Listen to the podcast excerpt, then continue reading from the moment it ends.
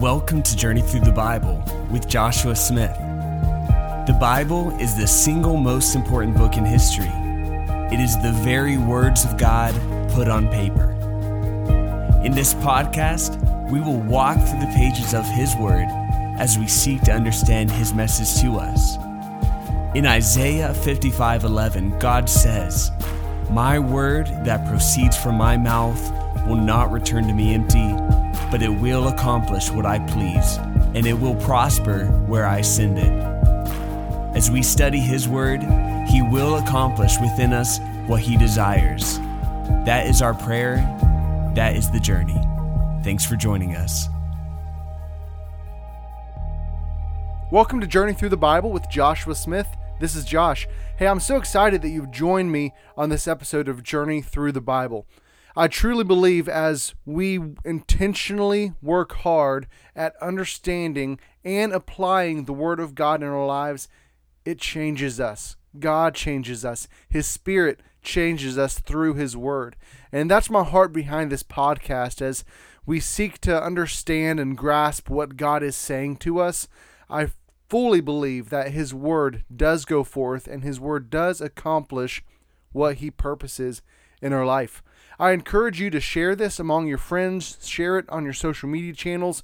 Uh, depending on what platform you're listening to, you may have the ability to rate or review this. That helps us reach more people and helps more people hear this, which, again, as the Word of God goes forth, He fulfills His purpose in His Word through our lives.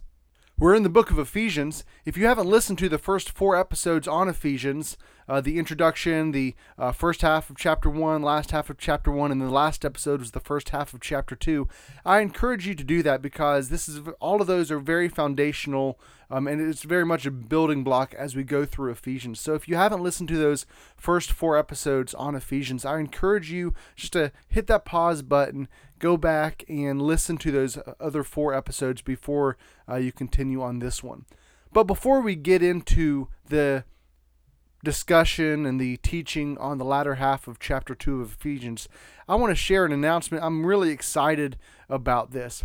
When I was nine years old, God gave me a heart for revival. He showed me the need for revival in this country, and He gave me a heart to see revival in this in this nation in, in America, and that's something that has been a part of my heart now for uh, ever ever since then. And I, I feel now is the time the Lord is leading me to launch a a ministry, a resource ministry, a preaching ministry uh, in, in, regards to this. It's uh, Revival America. And so today, as you listen to this, if you're listening to this on the day it launched, if you're listening to this after the launch day of this episode, which is Friday, March 11th, it's already there. But I'm launching today a website to kind of begin this journey for me. You can find that website at revival america.com. On this website, you're going to find resources uh, to understand what revival is. I'm going to have some blog posts on there. Uh, there's going to be a link to a YouTube channel uh, where I'm going to be sharing some videos on on revival and what God is showing is showing me in regards to revival. So revival-america.com. You'll also be able to find a link to the Facebook page uh, for Revival America. There, you'll also be able to find a group where we can discuss and we can have a place, a community for uh, for fellow believers, all of us who feel revival is important. We can communicate, we can share resources, we can share prayers. Uh, we may have some live prayer events on there as well. Um, just a, just a host of different options that we'll be able to to do there. So this is something I'm extremely excited about. Again, that is revival-america.com. That's also going to be the homepage for uh, for this this podcast, Journey Through the Bible. There's going to be a whole uh, a whole page, a whole set of pages there uh, dedicated to Journey Through the Bible. We'll have some note pages there available, um, so you can actually listen to a podcast and fill out a note sheet if that's something uh, that you so so desire. So my heart is that this country is in need of revival. And revival does not begin in the world, revival begins in the church. It begins with an awakening of the people of God. It begins with God awakening the people of God to our purpose and to our calling, and that is to reach a lost and dying world. And so that is my heart behind this. Uh, so I encourage you, check it out, revival-america.com. Uh, like the Facebook page, join the group, become part of this community. Um, there's even a prayer link on the homepage where you can click I will pray. And every Thursday morning, uh, we're not going to necessarily set a time, but we're, we're all going to join together. And everyone who kind of commits uh, to to this just knows that every Thursday morning, all the all the people who've committed to this are going to be praying for this revival that God is going to bring to this nation. And I don't know know about you, but I want to be a part of that. And now to continue our discussion on the book of Ephesians. So we've been through the first uh, first really chapter and a half, so the first chapter and then half of chapter two. And so far we've seen that the theme of Ephesians is so far is the power of Jesus, is that Jesus holds all power and authority. And that's what we've seen so far through the book is how this power that Jesus holds it works on our behalf. Last week we saw how that power that Jesus holds brings dead things to life how we were dead in our sins, we were dead in our trespasses, but while we were dead in our trespasses, Jesus made us alive. God made us alive together in Jesus. So the power of Jesus brings life to dead things. Today we're going to go through the latter half of chapter 2 and the first part of chapter 3 and we're going to see this incredible truth that not only does Jesus bring life to dead things, but Jesus brings peace to divided things. Jesus brings peace to divided things. And so I'm going to read beginning in verse 11 of chapter 2. Again, I encourage you, if you're able to, always listen to this with an open Bible in front of you. That just helps us, helps you follow along. If not, that's fine as well. You can listen. I know for me, I like listening to podcasts in the car which obviously is not a good place to to listen with an open Bible. So that that may not be the best thing for you. But if if you're able to, you know, you can open up your Bible and, and read along. Uh, but Ephesians chapter two, beginning in verse eleven, says this: Therefore, remember that at one time you Gentiles in the flesh, called the uncircumcision by what is called the circumcision, which is made in flesh by hands, remember that you were at that time separated from Christ alienated from the commonwealth of Israel, and strangers to the covenants of promise, having no hope and without God in the world. But now, in Christ Jesus, you who once were far off have been brought near by the blood of Christ. For he himself is our peace, who has made us both one, and has broken down in his flesh the dividing wall of hostility by abolishing the law of commandments expressed in ordinances, that he might create in himself one new man in place of the two, so making peace, and might reconcile us both to God in one body through the cross, thereby killing the hostility. And he came and preached peace to you who are far off, and peace to those who are near. For through him we both have access in one spirit to the Father. So then, you are no longer strangers and aliens, but you are fellow citizens with the saints and members of the household of God, built on the foundation of the apostles and prophets Christ Jesus himself being the cornerstone, in whom the whole structure being joined together grows into a holy temple in the Lord. In him you also are being built together into a dwelling place for God by the Spirit. And then into chapter 3, verse 1 For this reason, I, Paul, a prisoner of Christ Jesus, on behalf of you Gentiles, assuming that you have heard of the stewardship of God's grace that was given to me for you, how the mystery was made known to me by revelation, as I have written briefly. When you read this, you can perceive my insight into the mystery of Christ, which was not made known to the sons of men in other generations, as has now been revealed to his holy apostles and prophets by the Spirit. This mystery is that the Gentiles are fellow heirs, members of the same body, and partakers of the promise in Christ Jesus through the gospel. Of this gospel I was made a minister according to the gift of God's grace, which was given me by the working of his power what we see here in Ephesians 2 11 through the end of chapter 2 is that Jesus brings peace to divided things. You see, Paul wants us as Gentiles to understand that everything he's talking about up to this point and beyond is for us. You see, up to this point, right, he's talked about, he's, he gave this ode of praise for salvation. He's talked about the power of Jesus and how this power that Jesus holds brings life to dead hearts. It brings life to the to, to those of us who were in, dead in our trespasses and sins. Paul wants us to understand that this is for us. It's for all of us. You see, at prior points in time, a covenant was with God was made with the nation of Israel. But Paul is saying now that this covenant with God is now with humanity as a whole. It's not just with one people group, it is with humanity as a whole. It is for all of us. Salvation is for all of us. Jesus' love is for all of us, not just for a select group, it is for everyone. He begins this passage with the word remember. Therefore, remember in verse 11, and then again in verse 12, remember that you were at that time separated from Christ.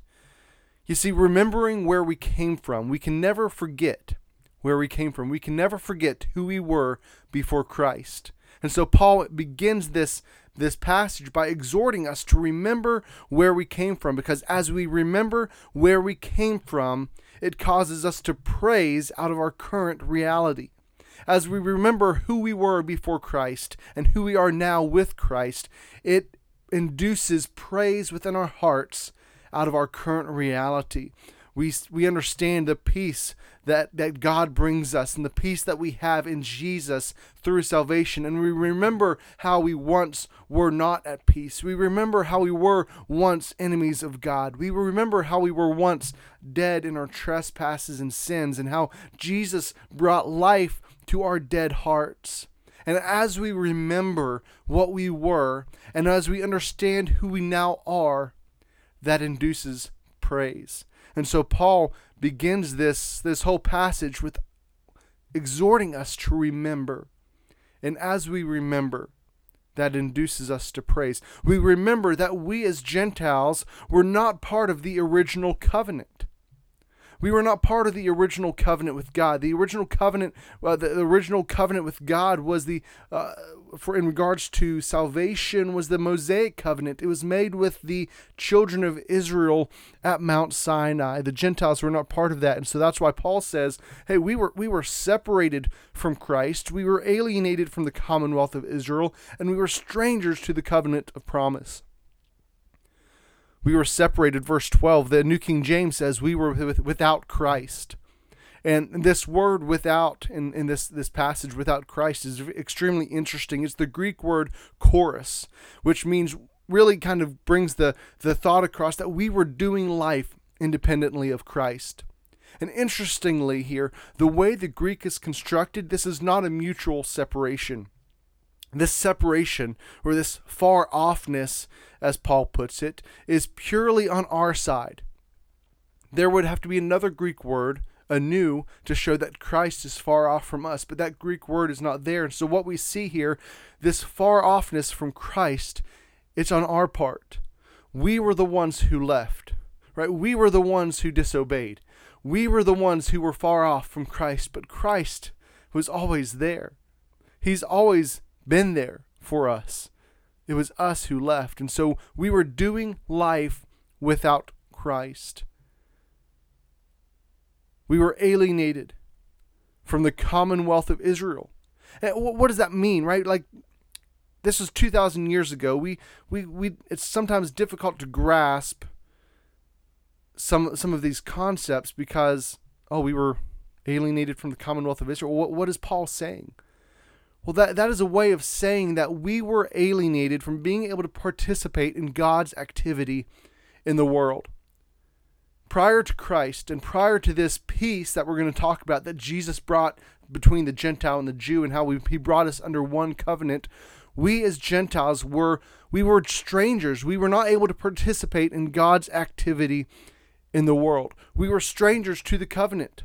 Paul says that we were without hope and we were without God in this world. This this without hope. What is hope? Hope is futuristic. Hope is something that we hold on to for something that is yet to come. So Paul is saying because we were strangers to the covenant, we didn't have a future. We had nothing to hold on to that we could look to the future and say that is my that is what I'm holding on to, that is my hope.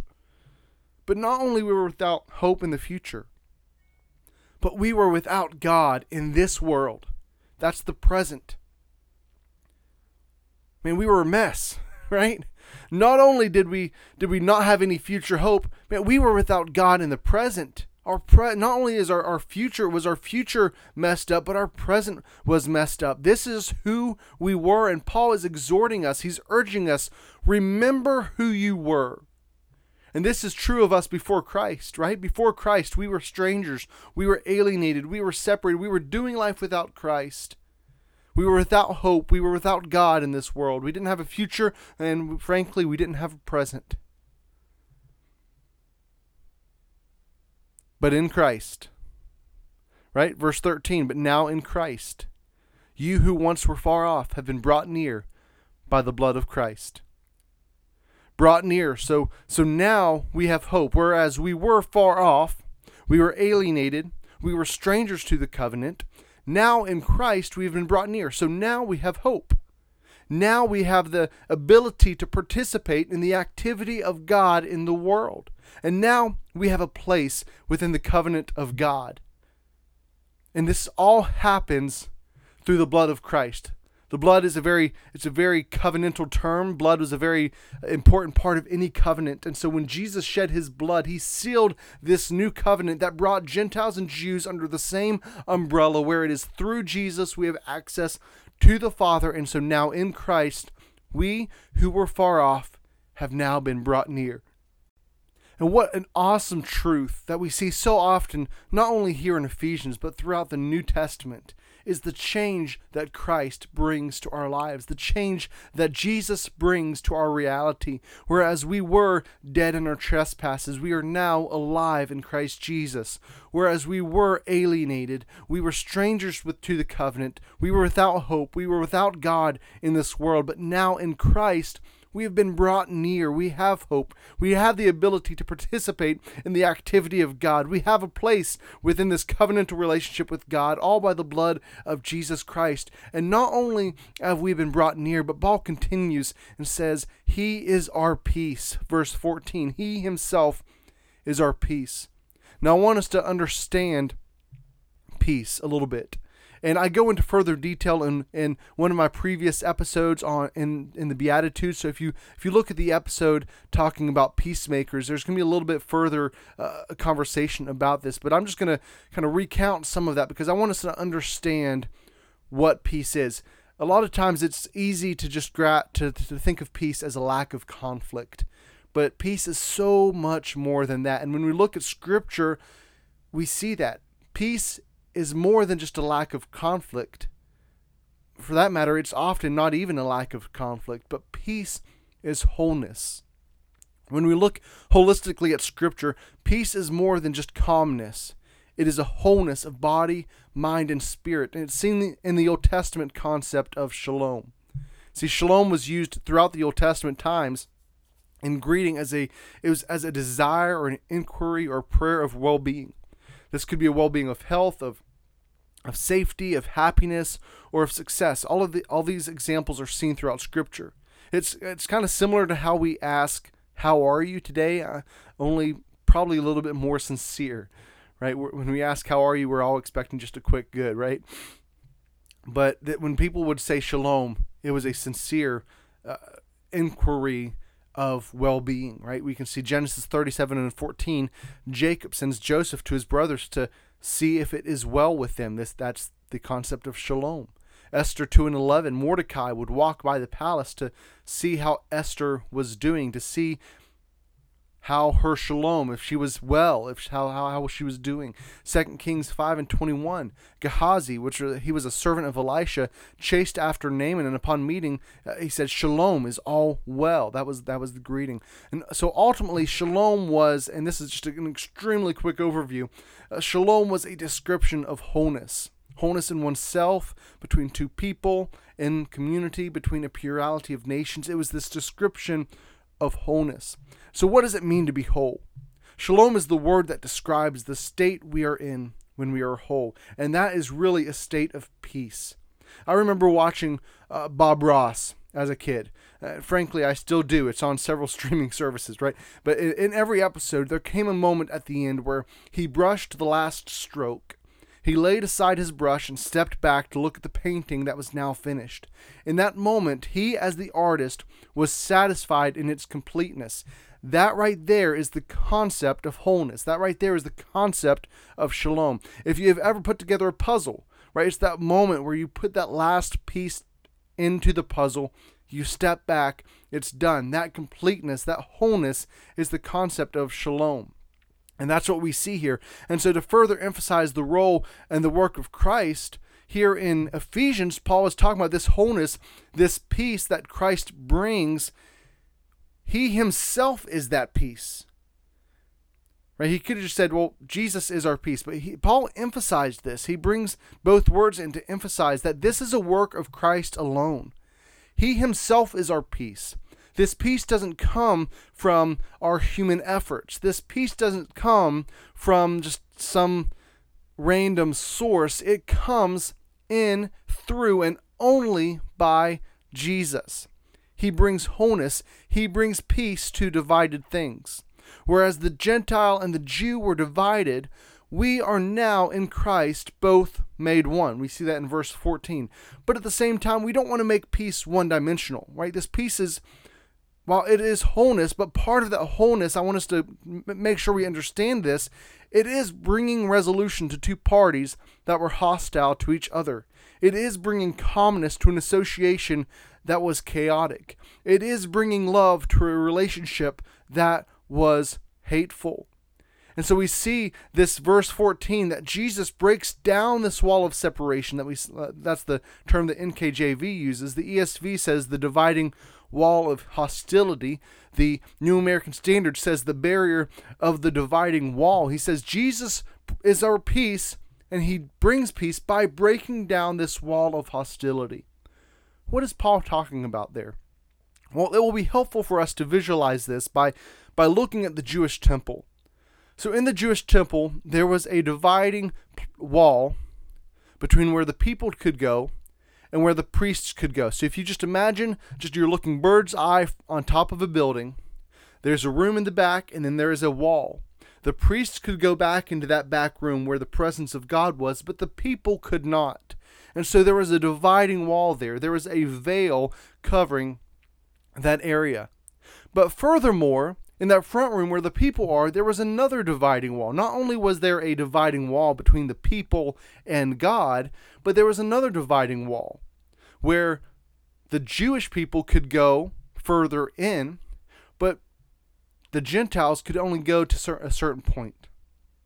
And so this wall, this dividing wall in the temple, there was a dividing wall between the people and God, but there is also a dividing wall between people, between the Gentiles and the Jews. Paul here talks about not only a spiritual barrier, right, and we, and we, we see that all throughout the New Testament, that there was a separation between God and man, and Jesus came to break down that wall. Jesus came and bridged the gap between us and God, and that's a, that's an extremely important aspect of the New Testament. But not only does Paul here talk about that spiritual barrier, Paul also talks about a sociological barrier, that that that barrier that were, were between, was between two people groups. And this barrier was the law. Right? The the Jewish people were the people of the law. They they were the carriers, they were the holders of the law of God. The Gentiles were not, and that is why the separation had to be there. But Jesus came and he broke down this wall. He broke down this barrier, not only the barrier between God and man, but he broke down this barrier between man and man. You see, this is in direct contrast from the separation or the alienation that we see in verse 12. This peace that Jesus has brought us has put us into a place where we can participate in God's work in the world. We, we are no longer separated from the covenant people of God by this wall of hostility, but now we ourselves are covenant people of God. We are now able to commune with God in a covenant relationship. But something else we see here salvation is not just about making us right with God, but salvation is about making us right with each other. Now, I want us to understand that Paul's main point here is bringing the Gentile and the Jew under one banner. We can see that in verse 15, right? Thus giving all of mankind hope and all of us a, an ability to relate with God in a covenantal relationship. But I don't believe it would be overreaching to see in this peace that God brings to a divided world amongst men and women who submit to his lordship. I don't think it is overreaching to say that this peace that Jesus brings, while obviously the the main part of what Paul is talking about is between the Gentile and the Jew and the covenantal relationship. But Paul is also saying here here that Jesus can bring peace between two peoples that are divided. He can bring peace to divided things. If God can do it between the Jew and the Gentile, he can do it between anyone. And in today's world in which we live in, division is rampant. All you have to do is open up your social media channels and scroll for about five seconds, and you're going to see the division that is in the world. All you have to do is turn on any of the news channels and watch for about 10 seconds, and you're going to see the division that is in the world. So, what a what what would be a greater example of the power of God and the salvation of God working in our lives than to bring peace between two peoples that disagree? And Jesus has the power to do that he's using this relationship. Paul is using this relationship between the two groups of people to show that if he can do it with them, he can do it with anybody. You see, the Jews were the people of God, the Gentiles were not. The Jewish people were the carriers of the covenant, the Gentiles were not. The Jewish people were the ones with the promise of the Messiah, not the Gentiles, and yet Jesus came for us all. He came for us all. He didn't just come for one people group. He didn't just come for a select a select few. He came for us all. He died for us all. And in him we are both reconciled to God, verse 16. And in him we both have access to the Father by the same Spirit, verse 18. We, through Jesus, he brings peace to divided things. Paul illustrates this by, by talking about the peace that he brought between the Jew and the Gentile. He's now brought us all under one covenant. But he can illustrate that in your life and in my life by bringing peace to divided things. And in a world that is so and increasingly so divided, the power of Jesus can work in your heart and in my heart to bring peace to whatever is divided. We see the latter part of, of our discussion today in verse 19 through 22. And it talks about Jesus being our cornerstone. Right? So then you are no longer strangers and aliens, Paul says in verse 19 but you are fellow citizens with the saints and members of the household of God, built on the foundation of the apostles and prophets, Christ Jesus himself being the cornerstone. We are being built together. Right? This peace that Jesus brings, right? It's not just a peace between God and man, it is a peace between man and man. And we have to be okay with that because we're being built together. Both Gentile and Jew, the two that were divided, we've now become one. We're being built together into this temple of God. We're no longer strangers, speaks to the family relationship that we have through Jesus. We are no longer foreigners, speaks to this corporate relationship that we have with Jesus and He is building us. We're being built together upon the foundation of the apostles and the prophets. You see, this was God's plan all along. Jesus coming and dying for the whole world, and us all coming under one covenant relationship with God. This was God's plan all along. All of the Old Testament points to Jesus. All of the New Testament points to Jesus. And Paul tells us that we're being built together, we're being fitted together. This speaks to intention. Right? He says we're being built together, we're being filtered together, fitted together, excuse me. Verse 21, right? In whom the whole structure being joined together, that is intention. Jesus is building us with intentionality. But then he, Paul continues and says, We grow into, which speaks of the church as a living organism. So we are being intentionally built together. And as we are being built together, we grow into what God wants us to, and that is speaking of the church as a living organism. As I read this, my mind goes back to 1 Peter 2.15, uh, where it says, As you come to him, a living stone rejected by men, but in the sight of God chosen and precious, you yourselves, like living stones, are being built up as a spiritual house, to be a holy priesthood, to offer spiritual sacrifices acceptable to God through Jesus Christ. And then he ends this passage in verse 22. In him you also are being built together into a dwelling place for God by the Spirit. We're being built together. Jesus brings peace to divided things.